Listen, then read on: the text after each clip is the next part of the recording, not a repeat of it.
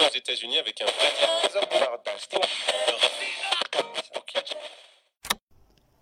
欢迎收听《临时生活》萌萌电台，你终于找到我啦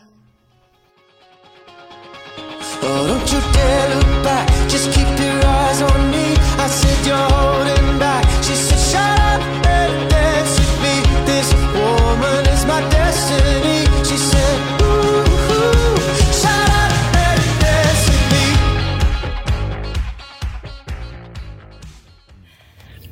Hello，各位听众朋友们，大家好，欢迎收听《临时生活》，我是拉芳。我是阿拉，今天是清明假期的第一天，我从二月的时候就特别期待清明节，因为当时有一位朋友跟我说，清明节去北京找你玩耍，然后我们约了去环球影城，约了去看话剧，然后这个疫情导致我的好朋友没有办法来了。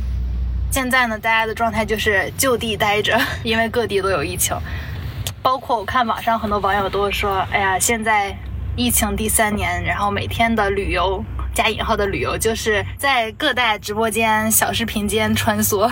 现代二十一二十一世纪，二十一世纪，二十一世纪的旅游。我最大的感受就是，我真的已经八百年没有出去玩过了，有好多地方想去。所以，哎，现在这一期呢，我们就来聊一聊旅游话题，畅想一下。那今天我们邀请到了《城市猎人》这个播客的主播来到我们的节目，欢迎阿赖。嗨，大家好，很高兴来到这里，我是城市猎人的阿赖。问一下阿赖，上次旅游是在什么时候？上次旅游真的，你问我的时候，我就马上的使劲的想了一下，是去年七月份暑假去云南，又去了丽江，什么啊大理、洱海 边待了几天，嗯，还挺好的。但是当时绝对没有想到，就这么长时间再没出来。嗯，是第二次去云南吗？哦，云南无数次了。为啥？就丽江都很多很多次，因为我是个经常旅游的人，所以是一个人去的吗？这次嘛，啊这次不是，这次是因为暑期嘛，带着孩子，还有我爸爸，还有我的老公，我们四个人去的。我去过一次那个丽江，然后大理。我当时去是因为看了，就是小时候看的《还珠格格》小燕子第三部《天上人间》，他们就总是说要去大理，然后生活在大理。我就说那得是一个多诗情画意的地方，然后我就吵着要去。我去了之后就发现那个洱海那个云特别特别低，真的环境很好。对对对，我觉得云南真的是特别浪漫，然后对是可以去忘记很多这边城市烦恼的地方。对包括我们去年去，其实疫情也挺严重的吧。我去完以后，好像那边又封了。当时去的还挺及时的。是，嗯、你们有没有去虎跳峡？虎跳峡？我很早就去过了。虎跳峡我大概是二十多岁就去过了，所以这次徒步，没有。我那次是去梅里雪山徒步了。哦，对，所以当时要去对啊，雨崩村太美了。就梅里雪山，我就很想去那个地方。然后后来北京有一家咖啡店，它有一个甜品叫梅里雪山，我还为了这个甜品去了那个咖啡店。然后艾拉是之前在虎跳峡徒步了，对我那次差点去徒步，因为但是我那次储备是梅里雪山徒步，所以我那天就坐在那个虎跳峡的口那儿有一个挺好的一个晒了一一天的，等着他们徒步回来，就为了储备我的能量，因为担心自己梅里雪山成问题，所以在那儿边喝咖啡边聊了那么长时间天，和我另外一个朋友，我我印象挺深刻的，对。我当时徒步虎跳峡是大概六七个小时，徒步了二十多公里。对我觉得好厉害。对，其实真的那边真的很好。因为我有一个钢铁意志般的男朋友前男友，还没有改口。所以就可以。我觉得前男。友系列可以做一期。其实我上次旅游除了回家，就是春节回家，也是去丽江，就是和前男友去丽江。嗯，上次是哪个时候？也是去年夏天，哎，不是，不是夏天，什么时候？五一，对五一吧，五一的时候嗯，有种且游且珍惜是吧？历历现在在目，朋友们。哦，有故事。哎，你那你后来就再没出去旅游了？没有啊，后面不是得上班吗？然后就春节了，然后就现在了。对啊，我们都是很久很久没旅游的人。阿赖，我听你刚刚说，好像你是一个挺爱旅游的人吧？对我一直在做环球旅行，然后环球旅行，对你有去多少个国家了？其实他刚才问我的时候，不是说嘛，想做就去做。这个环球旅行是很多人心目中的梦想，对吧？我也有这个梦想。它不需要多么特别，你要非常 rich 财务自由才去做。其实就嗯每年去一点儿，去一点儿，然后攒钱去点儿，去点儿。那你现在有去过？我就差非洲，还有非洲没有去，就是最遗憾的。基本上对都我看还有呢，就是三毛特别著名的一个地方马丘比丘。啊，就是他写过一个游记，在南美那块儿我也去了。哇，我的妈妈应该很想去那里吧？对对，马丘比丘。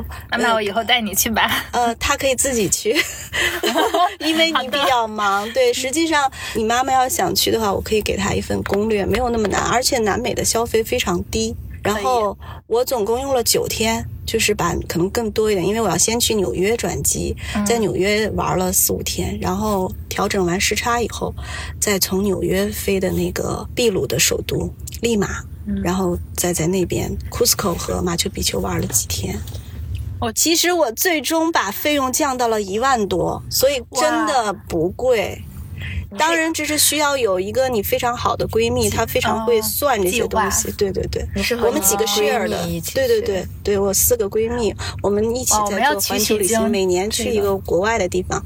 呃，其实做环球旅行并不需要那么多钱，就是需要时间。然后你可以像一个心愿一样，每天都往这个环球旅行的这个小目标存点钱，然后大概每年做一次。其实慢慢的就会，因为很多地方它需要的是你的体力和脑力啊什么的，有很多地方你太老你是去不了的。就是真的是要去 just do it，就要去计划，要去慢慢的实现它。我记得小学那个毕业录写的你的梦想什么，我还有写环球旅行。对啊，太多人大家都会想环球旅行，没有人不做这个梦想的。然后我其实也有想，我我每年就去一个小地方。那我想问，就是现在疫情这个真的挺烦人的，嗯，那你们还会继续去？当然不可能了，他们又开始了。哎，他们刚去完西班牙，我觉得这个真的影响挺大的，对应该会好吧。赶紧好吧，这个。嗯 马丘比丘当时去的时候挺好的，那边它的非常丰富，就是它有高山嘛，也有亚马逊雨林，有四五千那个安第斯山脉，也会有一定高反。然后再坐非常豪华的那个小火车到马丘比丘里，然后在那里头徒步，而且它的那个徒步路线太专业了，就是各种选择都有，服务特别好，就有那种服务团队，他会把你的一切都解决了，就是你想要很艰苦的也可以，然后你想要比较舒适的，在咱们的这个经济范围内都可以实现。当时我就记得给我们的服务团队，我们是选的一天的一个那个徒步嘛。还给我们在中午的时候搭了一个小厕所，一个小帐篷的厕所，很干净，马桶坐着，然后那超出我们的想象，就是那么的舒适。然后饭也是，爬到挺累、挺高的一个地方之后，你就觉得一堆那个小绿人儿，就像那个勤劳的小蜜蜂一样，在帮你把这些午餐都给做好，然后捧好，还有酒。我们四个人就在那儿。然后看着自己山下走过的路，简易的那种很，但是很专业的那种户外的帐篷嘛，还挺好的。嗯，所以你去过这么多地方，哪个城市你最喜欢的？其实我特别喜欢的城市特别特别的多，呃，但是我觉得可能如果说最方便去的，就是你特别不很好很很累的情况下，不想太做太多攻略的时候，最轻松的，然后最放空的那种，我觉得可能还是英国吧。英国因为它的其实是你特别了解英国，为什么呢？因为我们读了那么多，首先我们学的是英语，那我们会读很多的作品，从小就开始读了。比如说《简爱》啊，什么那个那些三部曲，傲慢与偏见》那些的，就你实际上对英国文化是了解最多的，包括现在所有的英语歌。嗯，那么我们对那边的秩序是最了解的，只会有很小的小概率的一些不安全的因素，那你自己都是很淡定的。所以去英国，无论是自驾好，还是就是我自己一个人去的话，我都没有觉得有太难的地方。嗯、这是我觉得，比如爱丁堡这样的城市，我好喜欢爱丁堡。对，就是我是说，它不会让你太有异乡的感觉。在那里，无论你的穿着或者你的语言是多么格格不入，但是那边儿就是会让你觉得 so what，对吧？对你看那里的乞丐。都是各种版本，胖的、瘦的，拿着狗的、看着书的，就他就会让你觉得待在那儿挺舒服的。去英国就觉得很放松，因为就是源于你对文化还是比较了解。但你比如说其他地方也非常好呀，比如我说的南美，就秘鲁这个地方也特别好，但是它可能就是你会不太了解它那边的真正的文化，你不了解它为什么这首歌会流行，嗯，就其实你对它的文化只是我们可能通过看 BBC 的一些的那些纪录片嗯去了解，但那些离他们本身的社会是比较遥远的。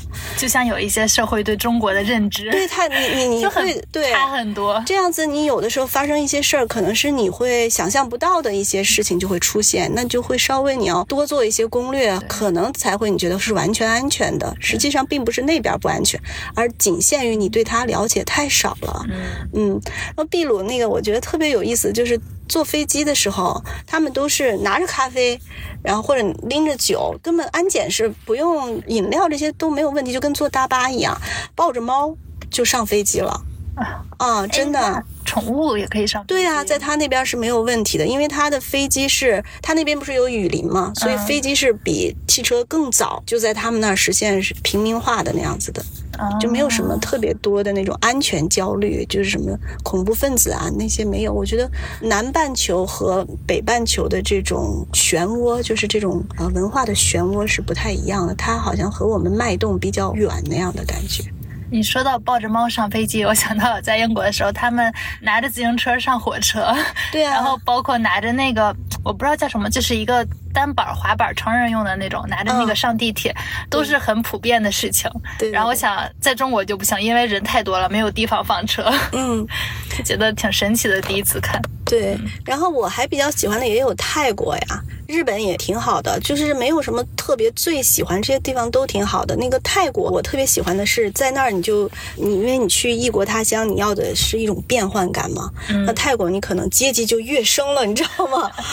你在英国可能感受不到阶级跃升，因为你的钱要再乘以是的对吧？就很贵贵。呃，然后你在泰国的话，正好反过来了，就是你你的钱可能就很容易有财务自由的感觉，对吧？就是你买什么也不用太去计较，是这种感觉。实际那边也有东西很贵啊，但是你就会觉得，嗯。我好像可以多花点儿，没 关系啊，就是所以泰国也挺好的。你去的是哪儿？有去过清迈吗？清迈我没有去过，我就我我下一个目标想去。对对对，我也是，我我还研究那个退休的那个，我也把清迈作为一个非常重要的一个地方。对对对，哎你去的是曼谷。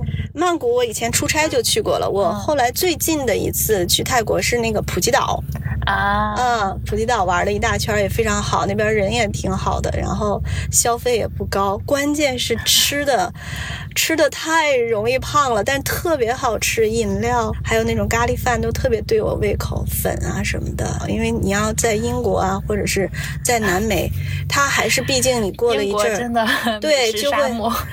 没有啊，我觉得英国吃的很好吃啊什么？啊，嗯，啥好就是吃？除了炸鱼薯条之外，法餐啊，英国的法餐是话说的，英国的法餐是全球最好的，全球它本身的几的饭馆都在英国。它本身的菜，我觉得还有零食都很黑暗，什么大米没有没有没，有，英国的那个 lamb 很好吃，羊排，英国的那个黑脸的羊的羊肉超好吃，呃呃，那个爱丁堡那边是。都是一路你都可以点羊排，只要是人均消费就是稍微高一点的，你吃它的那个羊排都做得非常好。然后像我爸去，我就给他点，哎呀，突然那个单词就忘了，其实就是烩饭，米饭里加任何他们那儿好吃的，而且英式早茶太好吃了呀。啊，早茶是对呀、早餐是英国早点但是很千篇一律啊，哪儿像中国？没有没有，英国早餐太多了，就是鸡蛋的那个点法。我当时就是专门去又背了一下单词，我告诉你，就蛋的点法就有十几种，就不同的蛋，嗯，这个蛋怎么吃，那个蛋就，但是真的都很好吃。实际上，你要去领略它的真的美食的话，还是要去它的好的餐厅，嗯。就是一路吃过去的话，真的不是黑暗料理，因为它的那个好的餐厅和北京的好的餐厅价格基本一样，并没有。就比如说，你要是在北京吃一顿那个西贝，那个价格，啊在那儿也可以吃到那么好吃的，而且羊肉并不比咱们这儿西贝的那个羊肉差，它的羊肉真的很好，蔬菜也会非常好。所以我对英国，包括我们家里人都不会觉得英国是黑暗料理。我还为英国菜平反了，那可能是我的问题，因为我当时是学生嘛，可能没有去过什么很稍微高档一点的餐馆，就是只是普通餐，包括我们的食堂。对啊，就像你在北京的话，你如果只去吃某一部分的餐厅，你肯定不能对它这个博大精深有所了解，你必须去感觉自己没关系，我豁出去了，什么餐厅我都敢进 要，对吧？对啊，你在北京，你特别好的那些餐厅，它也是人均要那个费用，你就去那个费用，在英国再吃，也是可以吃到好的。我当时觉得他们的甜点、甜品很不错。对对对、嗯。对，对，讲到哪了？哦，最喜欢的城市，嗯，对，还有哪里？日本也挺好的，对，日本我也非常非常喜欢，也是去过嗯挺多次的，而且日本离得近嘛，嗯，我很喜欢日本的章鱼小丸子和大阪烧，但我没有去过，我很想去来着。嗯。吃货。我觉得中国人好像对日本菜的接受度是比较高一点的。日本的那个，哎呀，突然那个那个名词就忘了，我我啊怀石料理，就你一定要去，就是要尝它的怀石料理，它实际上是一个仪式，仪式，仪式就是仪式感，就是它啊是一个很强烈的要求，一个氛围，一个步骤，一个心灵上的一种不一样的感受，就是很精致。然后你要提前多久去预定？它有一个管家服务，然后他会非常非常好的给你提供这种，你是一个客人，你是来这样的，就是他那种体验感特别好。听你说的，我感觉仿佛是一个庄园主，然后 再给你上什么前菜什么。对对对对，是这样，他有嗯一堆的这样子的，然后很慢也是，法餐也是这样，就是很慢。英国那边也是，就是你要把那个节奏和那个饭稍微改变一下，也挺好的。其实也没有那么贵，怀石料理，因为现在北京的菜已经其实好点的也很贵，你就会觉得，但是它是不是真的到达那个程度了呢？就那个价格，我记得有一次我进了一家烤鸭店，叫什么来着？它好贵，就是单个菜好像就好几百。对啊，是的我忘了，是哪一家烤鸭店了，吓得我默默合上菜单又走了出去。对啊，现在北京的那些黑珍珠餐厅，基本上人均五百起吧。人均五百起的话，它已经和我觉得日本那些怀石料理的价格差不多了。但是它的环境和它的那个审美，嗯、是否能和那边一致，我也不太了解。因为我在北京也去的这种比较少，就不多的去了几个吧。嗯，嗯，我当然对日本就了解更少，但是因为去旅游嘛，你就去尝试一下，你当时感觉还是很惊艳、很惊艳的，然后觉得这个价值还是值的，就因为它可能还是非常非常精益求精，包括你走了以后给你鞠一个那么远，还要鞠一个完全看不到的一个躬，你就觉得整个这个体验他们是做到极致了。应该去体验一下。很快吧，明年是不是可以了？哎，我感觉遥遥无期。我好的情况是人民币升值了呀，嗯，等于又打折了那再边。升一点。嗯 那所以你没有一个就是最那什么的，你觉得都还不错。对那我觉得你文化包括美食什么适应度还蛮高的耶。对，我觉得都是挺想去，就是了解对方的优点吧。我之前旅行的话，就是说我会再来的地方，我都是替我父母考虑。就是像你说的，你要带你妈妈去嘛，我也是这样说，带我爸我妈去。所以当考核这个的时候，就是考核他们的安全性嘛。对美食就会考核更往它的安全性和它的那个就是价值度或者哦与众不同、与我们国家的文化不同的地方去考虑，然后就会就会觉得啊都不错，真的很多地球还是很好很好的，你真应该多走走。对，我也有好多地方都想去。嗯，然后关键是你到了另外一个地方，你的阶级可能就变化了，这种感觉也特别好。还有什么地方我们的阶级会变化？我觉得，嗯，特别贵的国家你可能是降了一级，好像那个然后特别好的你就是升了一级。那个那个东欧那边，捷克他们说好像去也很不错，然后包括消费啊上面，包括文化也是很不同的。对，我觉得很多国家他们是以这个旅游为自己的 GDP 主要的一个部分的话，那他其实都做的还挺好的。你看，比如说我去秘鲁啊，秘鲁那个国家应该是挺穷的吧，就是感觉哈，但是实际上它的旅游做的非常奢华，可能也是这么几百年来，它都是为了欧美人的那种旅游方式设计的。我记得去那马丘比丘那个公园，就它有点像咱们的五 A 级那个公园哈，就挺大的，然后也挺难预约的那样的。门口的厕所也像咱们去那种特别人多的景点，就排长队，厕所是排长队的，但里头所有东西是戴森的。就我已经很多年前去的，就是它洗手的呀，还有什么东西，它都用最好的。那确实，当时戴森是呃很贵的那种，它马上就换的。现在也很贵。对对对，就是觉得哇，我说看着这挺破败的一个地方，嗯厕所这么好，就可以看到他很关注这块儿，就是希望把这儿做好。所以这种感觉也挺好的，就是去一个以可能很穷，但实际上它的主要的这个对外就是为了做旅旅游。游很好，对嗯对对。我就想疫情快点结束吧。对啊，我们谈这个好像望梅止渴啊，越说心里越难受需要望。梅止渴一下。我最喜欢厦门吧，其实我比较喜欢有海的地方，三亚也可以，但是嗯我也是，介于我是和前男友一起去的厦门，所以所以厦门就会有很多很有意思的回忆。但是我觉得对我来说，好地方的标准就是有海。我还没有去过厦门，我觉得我应该去看一看。嗯，那我最喜欢的去过的，我想了想，非常喜欢希腊。然后再推荐希腊里边的一个岛扎金索斯，是我其中最喜欢的希腊的一个地方。那会儿是在读研嘛，然后每天论文都是写到两三点，还在图书馆查那个资料、啃英文书，就特别痛苦。朋友就说他一直有一个很想去，就是希腊情节，然后我就觉得论文也写得好痛苦，那就出去散散心，逃避一下现实，就跟他一块儿去了。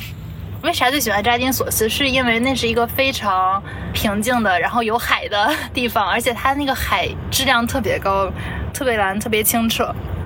现在没有人偷你抢你吗？哎，真的没有哎！当时我去之前对希腊的印象就是之前在新闻上看到说它整个国家都破产了，那就是我对它唯一的了解。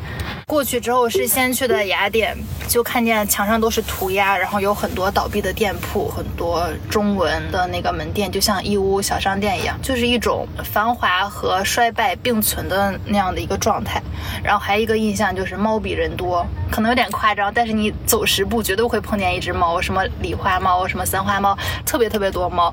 作为一个国家的第一城市雅典嘛，你就会觉得好像是有一点荒凉了。但是他那儿的人都有一种洋溢着天生的乐天派，然后很浓烈的快乐。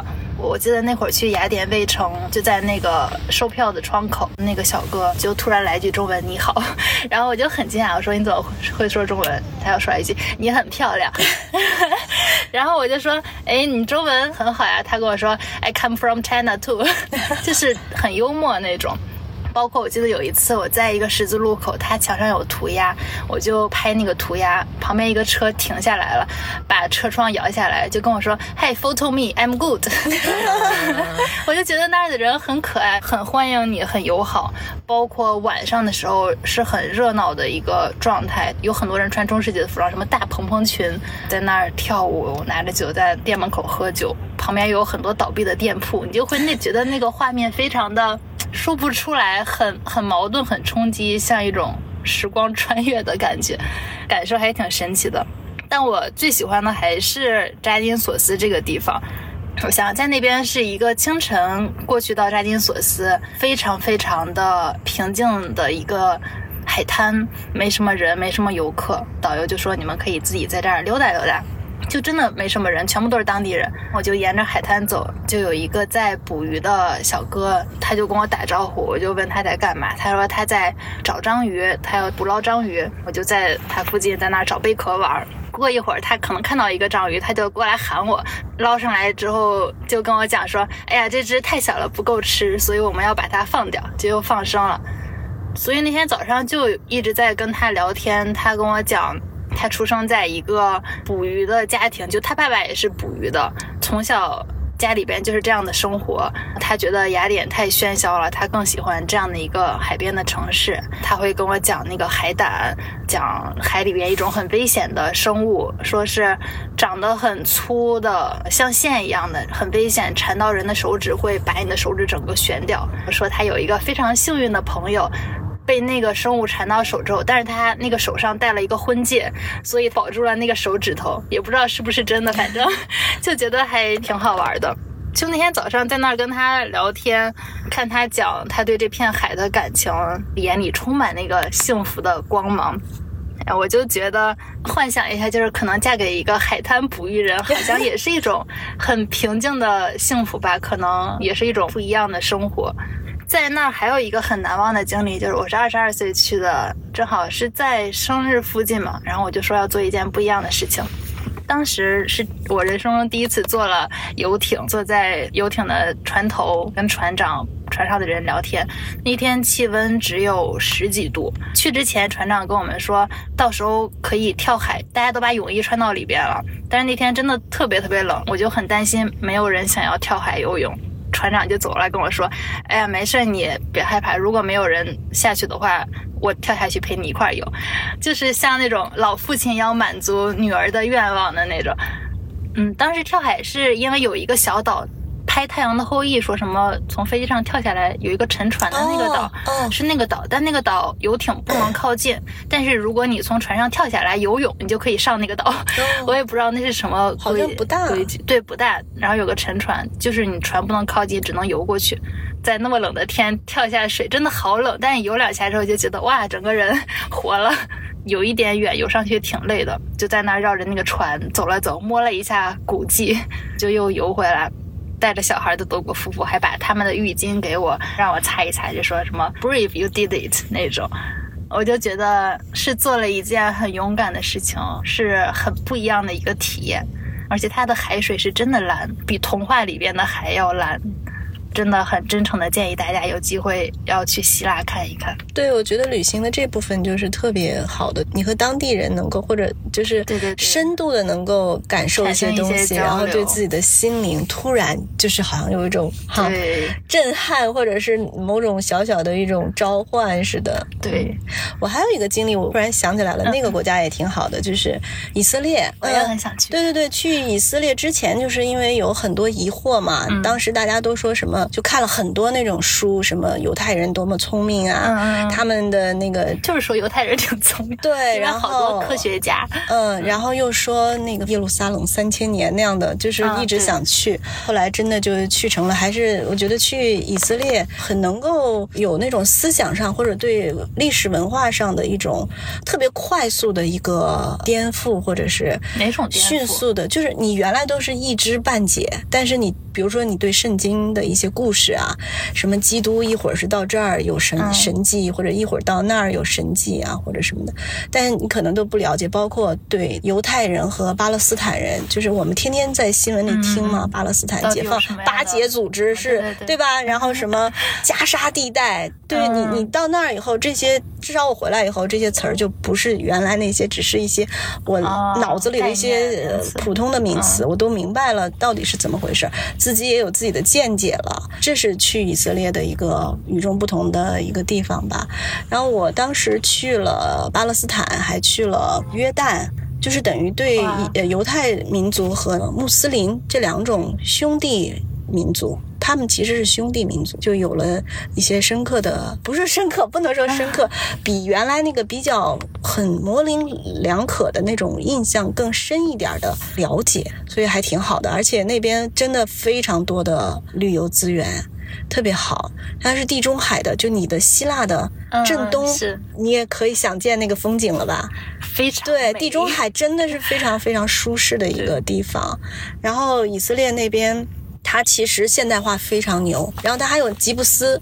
吉布斯就是一种农场，真正是社会主义的，就是每个人到那儿以后是大锅饭啊什么的，然后大家在那个农场里从小到大，孩子都放到一个地方养，发平均主义那样子的，已经在那儿实践了多久？好像几十年了吧。然后如果真正对吉布斯去了解的话，也会我们原来那些社会主义的那些也一知半解的一些东西，可能因为像镜子一样，你就又会了解。他那边也在实践了，因为社会主义像马克思不是也是犹太人嘛，嗯所以他那边是有很理想的社会主义者的，他们建立了一些小的试验那样子的。然后最多的就是对基督教的一些，应该说对三大宗教的一些理解吧，就是犹太教、基督教，就基督嗯那一类的宗教，以及穆斯林，他们全都在争夺那个地方，并且现在还在发生很多关于这方面的东西，所以去那儿又会有一些深入的一些了解。他们之所以争夺那个地方，就是因为它是圣经里边的一个神圣的。对啊，比如基督教，那基督就是在那儿啊，基督的那个十字架就是在那儿，基督最后走的那条路，他不是被罗马的那个人钉在钉在十字架对上，然后背着那个十字架走嘛，走到那个刑场，然后死了嘛。历史和这叫什么宗教，还有现实，是非常具有争议的一些东西啊，所以挺好玩的，挺有意思的。那是一个真正的 temple 吧，就是圣地，嗯。他们当地人真的就是有那么强烈的信仰吗？对，有极端呃犹太教，非常极端的犹太教。你们记得有塔木德吗？就是说犹太人会看书，非常非常厉害。真正极端的，因为我们去他们家了嘛，看到了他们的书架。圣经其实相当于只是犹太教的很短的一段儿，但真正的塔木德就他们的经文大概有这么厚的好多本书，然后他们是必须读的，就是在周六安息日的时候，全家是要读那本书的。不干别的，只看那些书。他们真的是要把这个东西，原来是怎么样，然后现在要怎么读，它是世世代代在传承。包括约柜，约柜就是当时摩西和上帝之间有一个约定嘛，这个约定放在这个柜子里，叫约柜嘛。这些东西都是他们一直在遵守的一些东西，就极端的那些哇，就包括什么东西能吃，什么东西不能吃，是非常非常详细的，还多的对。比如说螃蟹那些都不能吃，所以犹太人是不吃汉堡的。为什么不吃汉堡呢？就是因为，呃，他们有一条规定，就是动物的奶和动物的肉不能放在一起吃，这样子非常不人道，还是怎么？我不知道，不知道他们的原因是什么。但我自己大概理解了一下，就所以它 cheese 它是不能吃的，cheese 和肉不能放在一起。所以 cheeseburger 在犹太人不能吃，然后鱼这样的也不能吃，什么鸡蹄和藕蹄只能某一种只能吃一种。两千年前，它是一种非常非常专门研究这个，然后写出来一堆的这种戒律十戒嘛，嗯，会挺有意思的那个，好好奇。嗯，也可以去那边。下一个就是我们经典的搭讪和艳遇环节，艾赖呢？有过吗？你肯定有。当然有了。我有过，嗯，来吧。就要我说，嗯，嗯，首先我要先说一个，就是如果真的是我自己旅行，我特别排斥艳遇和搭讪，因为不安全或者种种原因。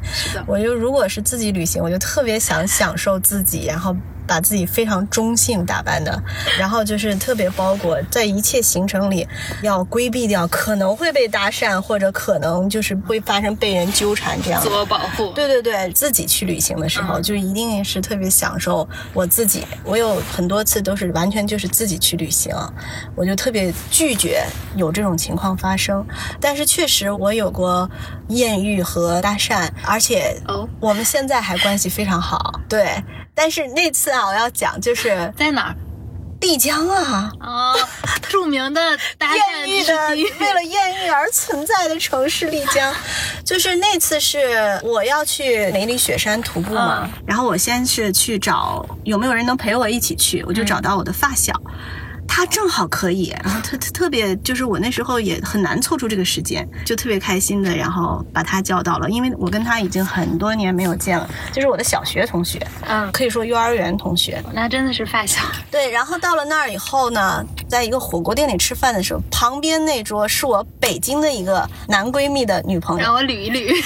对我的一个男闺蜜的女朋友，她特别漂亮，非常在意自己容貌，就是任何时候多么艰苦，她都要穿的那么漂亮，就长发这样子的，然后事业线。然后后来，哎，我说既然在同桌，那肯定要一起吃个火锅嘛。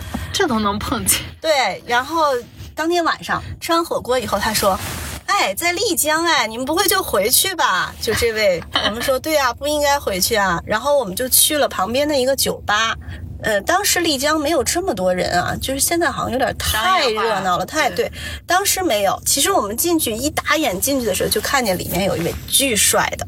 哦，巨帅的一个，因为是两个男生，但有一个男生真的特别帅，属于那种很 man 的，然后又很有知性的那种感觉的。嗯嗯，反正我现在可以介绍他哈，他是一个华为在那儿常驻，大概有一个月的一个工程师。就我们当时三个女性，我闺蜜的女朋友说我们要去艳遇 当时就是为了去艳遇的，说我们既然来了丽江了，怎么可能不艳遇呢？这氛围，这环境，然后我们就看到他了。当时我就跟他打赌，因为我这人比较会激励别人，虽然自己也有点小，但是从来不敢的。我说，哎，你看旁边那桌真的挺不错的，真的那个男孩真的好帅，要不我们你去帮我们艳遇一下，搭讪一下。就是为了激励他，我说你肯定搞不定激将法。他说真的吗？我说对，你去吧。然后他特简单，我当时很佩服他。他说借个火儿，他根本不抽烟，他也不知道从哪儿找来了一根香烟。然后他跟人家说借个火儿，当然因为他很漂亮啊，然后他就招呼我们，哎。要不我们来拼桌吧，因为丽江都是那像一个篝火一样，对吧？它那个酒吧里就是一个卡座，然后前面是有个篝火的嘛。我们说他们两个包这一个也挺奢侈的嘛，说干脆我们三个也加来，这样子拼一桌。我们五个人就又在那儿点歌呀，又在那儿什么的。最后时间差不多了，可能夜里也也有十二点了，我们就醉醺醺的就要回各自的客栈，都在那个古城里。然后也不知道谁有的没的的，非得说 不行，继续。后来我们五个人就去房间里玩真心话大冒险，哦，当时很土的一个游戏。对，真的是因为男生太帅了，特别帅，就是有点像就是电影里的谁啊，有点像胡兵那个感觉。胡兵你们还记得吗？嗯就是现在他现在的感觉很 man，不是 gay 的感觉啊，就是确实是很健身、很健硕的那种，确实很帅，有胡子的，就是这块有留一点点。后来之后我们就还用短信联系，我们因为都在北京嘛，就在北京也有联系，因为他后来就常驻北京了，他华为又调到北京来了，就之后还是非常好的朋友。哇，从艳遇开始的，最后发展成友谊的一个。看一下帅哥，可以，啊，我可以把我们三个的照片发给你。我们三个后来就成为很好很好的朋友。算是你们主动去对啊，搭讪，啊我们去搭讪。你呢？被搭讪吗？对，但是是很浅层的那种，就是是当时我们去那个西班牙巴塞罗那，巴塞罗那我觉得真的是一个，也是每一个街上走的人都很欢乐，并且非常容易被搭讪的城市。我是一个去旅游很喜欢收集冰箱贴的人。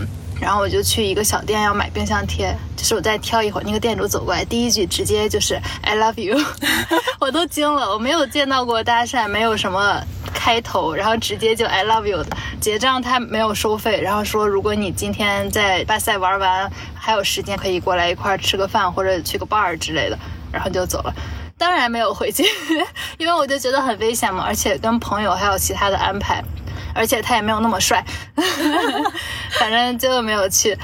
然后是当天我们还去了海边，它那个海滩有一个很奇怪的建筑，就在那个前面拍照。然后我朋友在帮我拍照，旁边直接有一个外国人就走过来跟我一起拍照，就合照了一张。合照完他就说：“哎，能不能留个联系方式？”我也说我朋友还在等我，然后我就走了。反正就觉得巴塞真的是一个搭讪 搭讪之都，而且那边也也还蛮好玩的，吃的也不错，什么西班牙烩饭呀之类的。那就没有成功啊，没有什么后面没有什么、呃没。有没有，就是很浅层的这种。那你期待吗？我觉得也有可能是因为他们不够帅吧。就是我在香港的时候，其实我当时是在读书，我是通过一个社交软件认识了我们学校的一个留学生，他是立陶宛人，然后他在荷兰读书，他来香港交换，跟我一个学校。当时其实已经有 protest，就是那抗议在香港。然后他去日本旅行，我们就大概在后面加了 WhatsApp，然后在上面聊了一些。基本的情况。后来他要回荷兰的时候，他说要不然还是见一面。但其实我也没有很想见他，因为我感觉其实可能你这么几天就要走了，应该也不太会有后面的发展之类的。但我们还是出去见面了。他就带我去了香港挺多地方吧，基本上都是可能白天大家有自己的事情，然后就是大晚上出去，一直到凌晨，就这么几天去了不同的地方。后面在一个凌晨吧，然后他就跟我告别。反正那段时间应该两个人还是有那么一点情愫。就之后他走了之后，我挺难过的。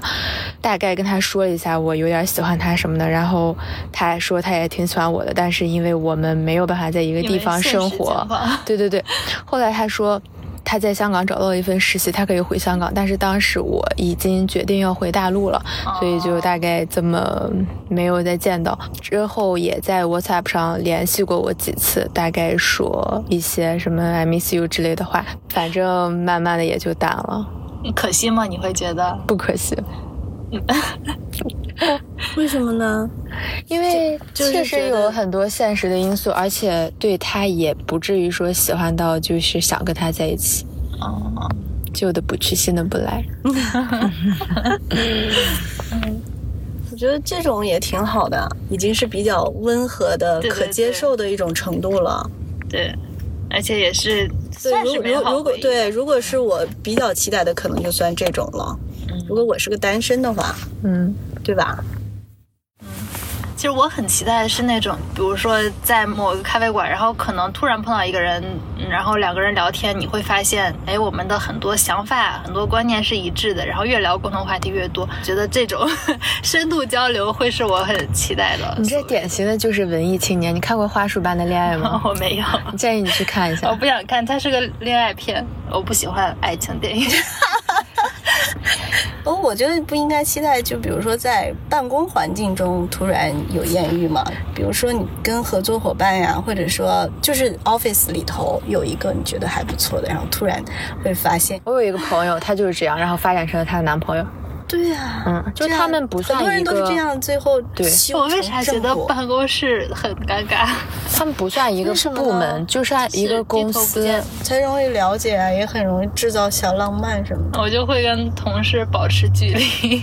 这倒也是，但是更多的，比如说可能有因为工作而接触别的人的，哦，就出差那种，我觉得还蛮好的。对对对对对，哦就是因为我觉得，其实像在酒吧或者咖啡馆这种，不一定会有靠谱的。对，其实他会就是同样一个人，比如同样一个人非常好，一个男性就值得我们去长期深度交往的，无论是友谊还是爱情。这种人如果是呃因为接触方式不同，会产生绝对不同的效果。结果，就比如说你在办公环境，或者你在一个事业上大家都平等的一个环境、安全的环境接触他，和你在酒吧 或者在咖啡馆接触是两种完全不一样。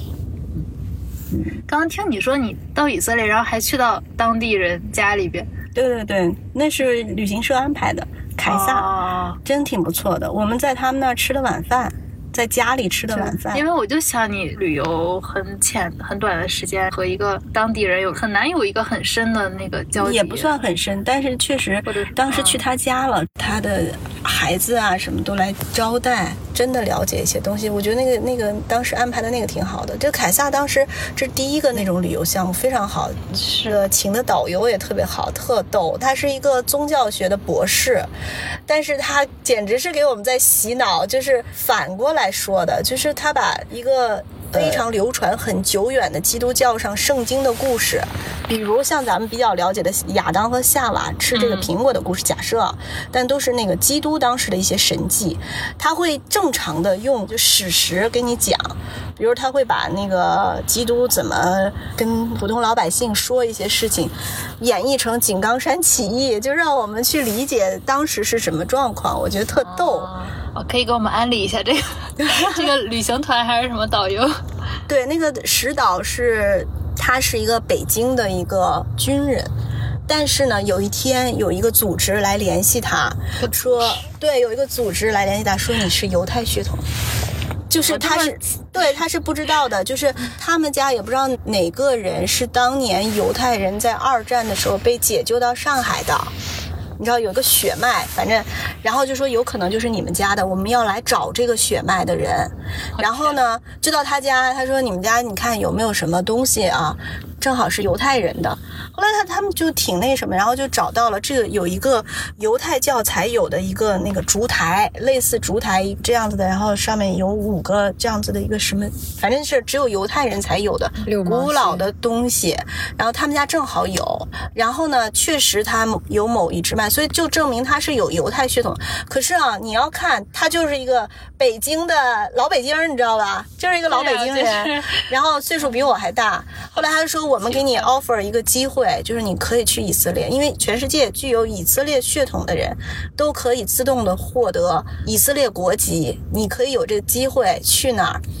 但是人家到那儿以后，人家不管你生存的，就只不过可能跟你稍微联系一下什么这那就完事儿了。然后他呢又是去了以色列，然后他就在那儿。呃，扎下根来，他也挺不容易的，因为那个希伯来语嘛，希伯来语叫学不来语，就是特别难学。当时我们他是导游，然后司机是阿拉伯人，阿拉伯人和希伯来语两个人说同样的一个句子，我是听不出来分别的，就是他和阿拉伯语是非常非常相近的。要不他们都是闪族嘛，闪族的两个分支，所以他还挺奇怪的。然后他到那儿以后，他就学的是宗教，他在耶路撒冷大学毕业，宗教学毕业，博士，然后现在过得也不错那样的。这个经历也还蛮蛮神奇的。嗯，然后最后一天的时候，他给我们做了饭盒带来的牛肉，给我们香坏了，因为我们好久没正经吃好东西了。到以色列更是，就是那种饼，你知道吗？然后那块儿你知道，他宗教信仰特别严格，饼和鹰豆泥，就这反复的吃凉的吃的嘛。让我想起了一个电影，就是那个电影也是一个真实的事件，是以色列他们的特工去非洲，当时应该非洲是有内乱，好像是苏丹还是哪个地方，他们去解救有他们犹太血统的黑人，就是把他们一批一批运到以色列。哦，反正他们那个，他们不是有那也类似咱们南京大屠杀，就是他们有那个二战大屠杀纪念馆嘛。就是他当时我比较震撼的，首先那个纪念馆一看你就知道特别的有钱，就是他肯定是不知道是应该不是国家行为吧，我也不知道，就是肯定是有基金会在做这件事情。那个建筑非常漂亮，然后占地面积啊各种都是非常优越的。然后进去以后，他是特别尊重个人的，他一直到现在也在做每一每一个人每一个在那死难人的追踪。哇，他把每一个人的图片怎么死的，或者是照片、家里家谱，他都要完善这样子。所以你一进去是对每一个人的一个，就是一一种去去缅怀对对对，他是，然后再再做很多，我都没敢进去，因为当时我孩子也去了，我要陪他嘛。就是我一直在外面，但是我能感受到里面可能去完以后会非常非常难受，可能就没进去。但是当时有人在说我们的南京大屠杀，呃，可能就是还没有去到这一步，就是我我不知道咱们这边没有去过南京那个大屠杀纪念馆是什么样的，但是当时我我我挺震撼的，就是他每对每一个人的那种想去把他们的东西给我听着还挺感动的。嗯，我至少在外面看，然后挺那个，但是以色列很贵，就是它的挺贵的，个人它水也少，这这方面嗯那方面的资源对对对，但去旅游一趟还挺好的，那边很挺安全的。巴勒斯坦，当时我们去的时候，就是外交部的那个 A P P 就说这是极度高危地区。这几个，然后我们就赶紧去看一下，我们有没有去这几个地方。有吗？他他当时这个很泛的，他说那个约旦河周边，你知道吧？这个河周边就很多了，肯定是有的，因为约旦河那个当时那个呃基督他受洗的地方就是约旦河那边嘛，所以你肯定要去那儿。我也不知道到底危不危险，反正人家能发团，就肯定是安全的，其实挺安全。但是上飞机的时候，确实是全球最牛的安检。特别漫长，然后小黑屋，小黑屋真是让你连就是要把内裤都恨不得这种程度，就是所有这么严格的非常非常严格，他会问你几个问题，就是你在上飞机之前，突然会有一帮人过来，好吓人。一个一个问，就是应该也是第三方的一个安全公司吧，一个一个问你为什么要去，看着你的眼睛，说旅游你为什么要去？当然可以，你回答任何都可以，他就是看你这个人。说真坏说假不知道他看什么，然后他就会给你的贴一个，我们也不知道这，反正是一个颜色，就是给你身上还是你们的颜色一样吗？我们我们一家是一样的颜色，然后另一些人，尤其是单身，无论是男性和女生，我发现最后进小黑屋的都是单身。单身，我不知道啊，就是反正他自己判断一下吧，他就，然后就会去那个小黑屋，我们就等着，对，小黑屋以后，他就会把你所有的，包括你的手机啊什么的，他都会看，他会让你解释。对啊，所以很那个什么了，但是你肯定已经签了协议了，他可以这样做。哦，我听说他们是看了手机了，解锁让你，然后让他们看一些什么，然后呃那个行李箱里更是，但我们没有。然后我们出来还是这样，好像到那儿是不是还有啊？我都给忘了，应该是两次吧。天哪！对，但我觉得有的地方就是你只有去了，你才能知道它现实到底是什么样子。可能新闻是不一样的都会觉得哇，那儿什么对战乱什么乱对，其实小概率事件或者怎么样，反正真正的我觉得挺和新闻中的两三个，当时我要去的时候都是那个外交部嗯 A P P 里说不能去的。当时我记得我们闺蜜行的另外一个地方就是土耳其嘛，嗯，但是突然土耳其都现在都忘了当时为什么要打仗了，就是电视新闻也都在说那个要，嗯，应该是叙利亚吧，土耳其要和叙利亚开战，嗯而且已经打了。然后我们平时都不怎么关注这事儿的，我们几知道个彻底把 这个冲突是在哪儿，各方各派的意见在哪儿，我们可能有什么不安全，对。然后我们后来因为很难定，那些所有东西都很难定，我们就说取不取消，我们几个讨论。后来就没取消，但是把自驾给取消了，啊最后换成那个租当地人的一个很安全的车。然后我们四个，本来我们四个是要在海边自驾的，无人机什么想拍一段海边自驾。对我们那个无人机在亚马逊雨林拍的特爽，那边没人管。天呐！对啊，亚马逊雨林拍出来最有感觉了。那你们会是拍 vlog 那种当时也没有，我们 vlog 的记录一下就是？对，但是嗯我拍了很多那个发了发朋友圈吧。嗯，嗯，好棒！嗯，所以土耳其挺特别好，土耳其好浪漫。想到那首歌，对啊去浪漫的土耳其。对啊，土耳其真的好浪漫。嗯，你们吃那个冰淇淋了吗？吃了到 到处都有，他确实会会耍很多手段再给你，很着急。我说这一步可以忽略了，不要给我这么大岁数了，你就可以随便赶紧给我，但他还是会很那个。仪式感，仪式感。对，而且里拉不是暴跌嘛，啊所以又到那儿有财务自由的感觉。土耳其也是我安排一定要去的一个地方。对，土耳其也挺好的，很丰富。你们出去玩前会做攻略吗？大概会看一下天气状况，就是穿什么样的衣服，然后会看一些知名的景点，但是具体攻略还是差不多是到了再再说，对，看当天的安排。你嘞？我我会，我我现在已经到了衣服，主要是准备衣服。是衣服每天穿什么衣服，就是嗯比如说这天要去的是一个寺庙或者什么，我穿什么鞋，然后什么裤子，什么头巾，我已经就是具体到每天了，而且我会写下来，然后往行李箱里搁。那你会不会嗯拿一个非常大的行李箱？不是特别小，就是一定要就放在一个登机箱里，就是这一步就是特别难嘛。你比如说有个十天对吧？那十天是不同的地方，然后你每一天其实需求不一样，有的时候需要这这种鞋子就是军靴，就是这这是马丁靴啊，有的又需要高跟鞋，就是万一去博物馆什么的啊，就是你稍微的那个勒得一下，我觉得。不要那么嗯泛，就是到每一天，哎，今天我这一天因为这个我穿这个，就是大概也很小的一页吧，然后就放到行李箱里，大概一天干完这件事儿。后来我是跟那个我的那个闺蜜，我们俩一起干这件事儿，特别愉快，就有点像那个 《Sex and the City》里，就大家一起整理一下衣柜，你知道吗？然后，然后她就会我说你这帽子，这个帽子真的不行，参考一下对对对，然后我们就。对着镜子全部穿一遍，还要把他的衣服穿一遍，把我的 我再交换再穿一遍。然后他说，哎，我说你这件衣服要不然给我吧，就为我穿。然后拍照的时候，就是确实我给他搭配的那套，最后真的拍出来非常好好的了。然后我就会特别，你看。知道吧？我的价值大吧？然后还会真的去把那些用不上的化妆品，嗯，就是我们因为住在一个，其实你很也很难和闺蜜住在一起啊什么的。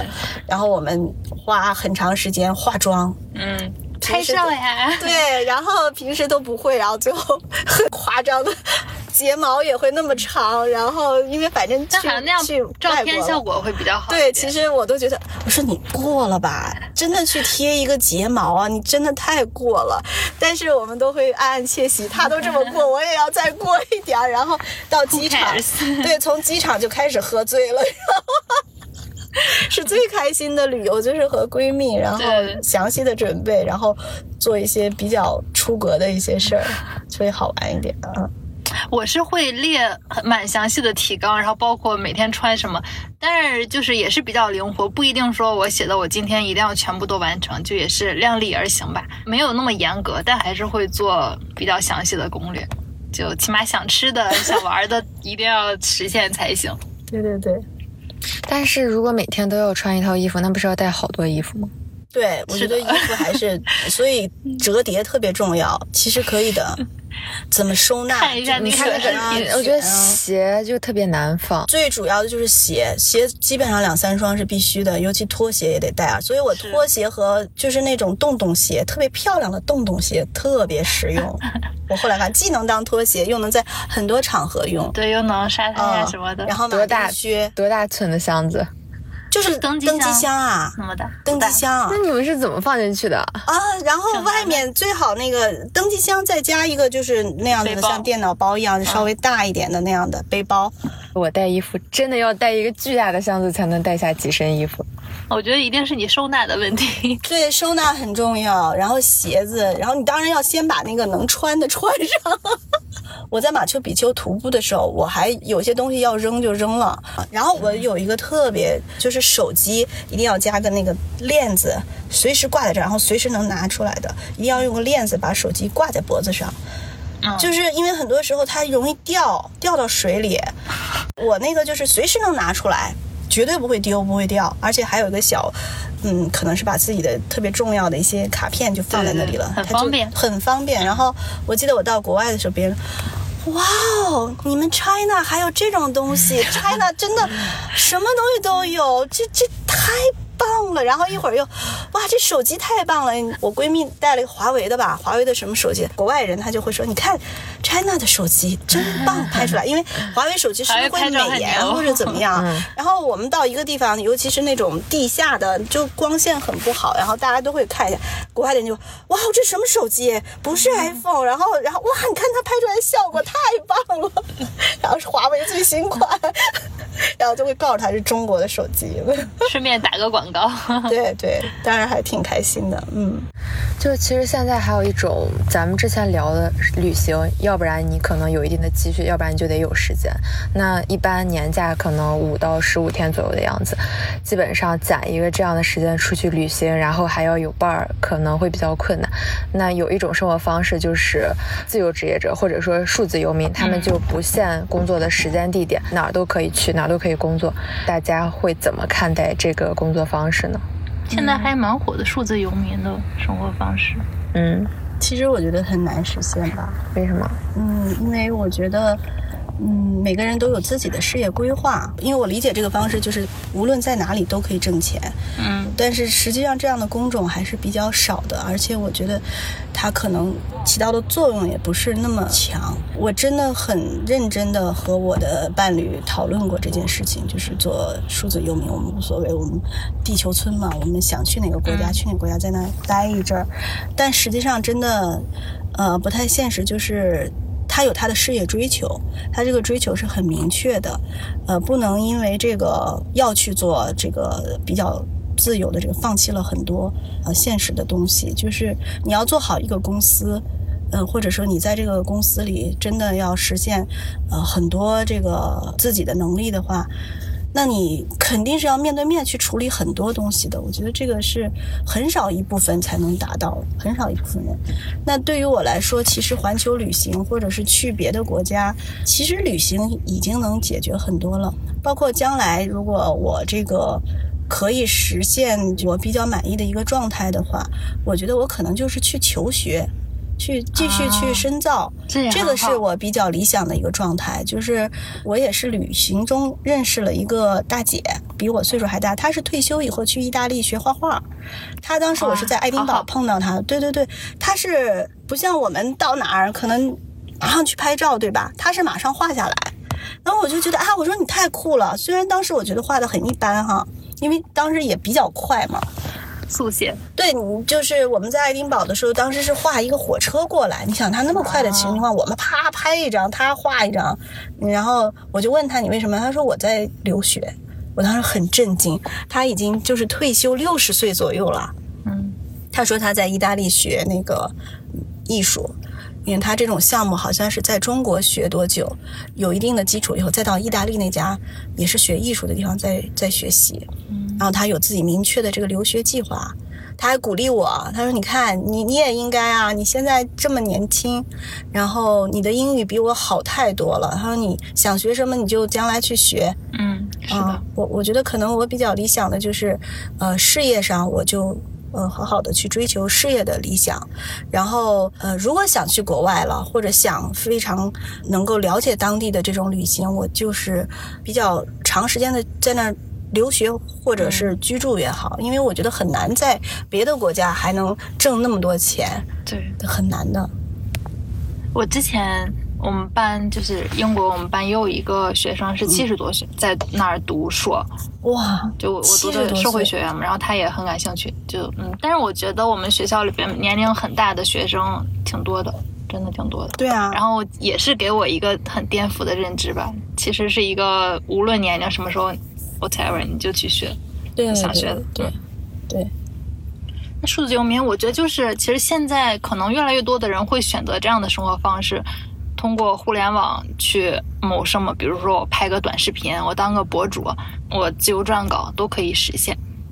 其实我有看很多他们数字游民的 vlog，偶尔会有那种我也想试试，但是其实还挺难的，因为你要承担一个安全感的缺失。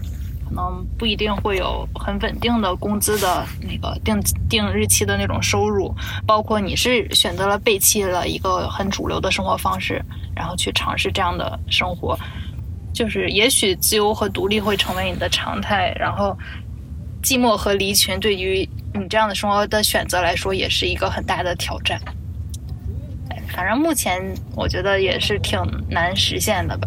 对，我觉得应该是每个行业都是钱多少才能实现这个财务的什么比较好的状态。是的，那那要想想当这个，可能就更难了。我觉得相对于别的，嗯但我们在这儿畅想着，包括回顾着之前的旅游计划，不知不觉聊了这么久，可以看见大家确实都是蠢蠢欲动的心。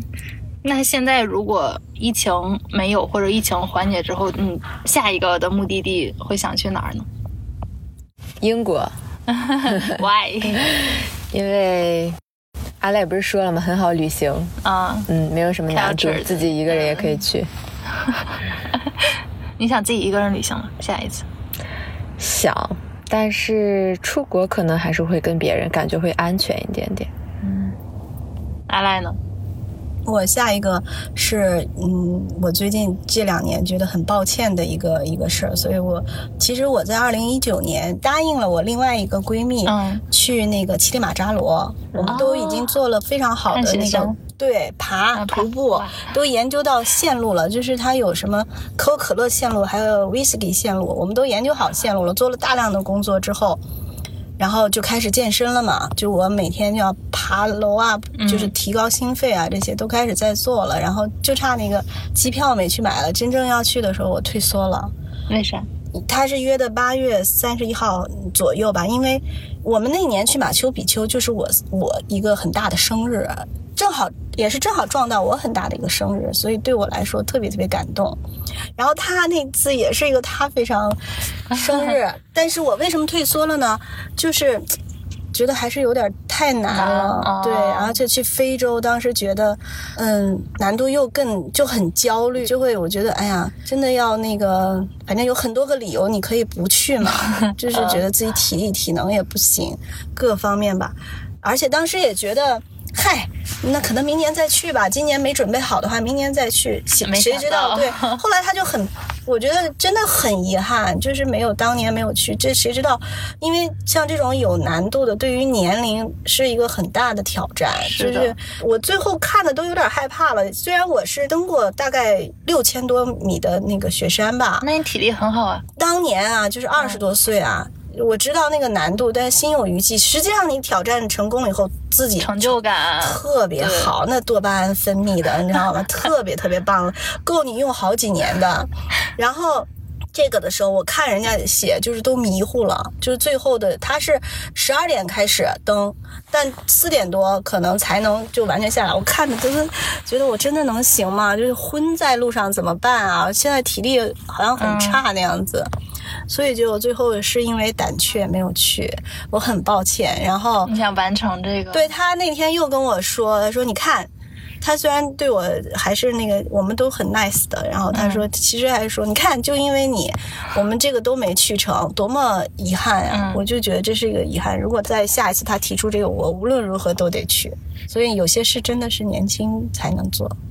实际上，我每次出国前吧，都有巨大的焦虑，安全焦虑特别大，然后都得克服。我是跟别人一块儿就没事儿，但我好像还没有真正意义上的自己一个人去旅行过。我觉得这个我要挑战一下。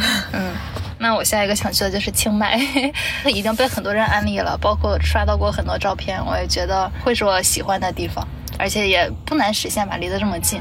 对所以希望疫情好一点，就安排这个事情。对，其实现在疫情就是常态化了。以一些亚洲国家或者比如说新加坡、巴厘岛，他们都已经对中国开放，只不过可能你回来是一个问题，你去应该没啥问题。难道不是价格也很贵吗？无论现在去哪，价格太贵了。像我说的那个去马丘比丘，我才花了一万多，就是因为我来回美国四千啊，来回四千，多便宜啊！这不就跟国内差不多了吗？确实为啥这个机票很要很便宜才行。现在那个机票的话都是几万几万的，这个成本太高了。而且一天一个价，这个机票对啊，嗯哇，很开心和艾莱聊天。谢谢你们的邀请，很开心啊！那我们以后有机会常来，继续串台啊！好的，好的，好的，再见。拜拜。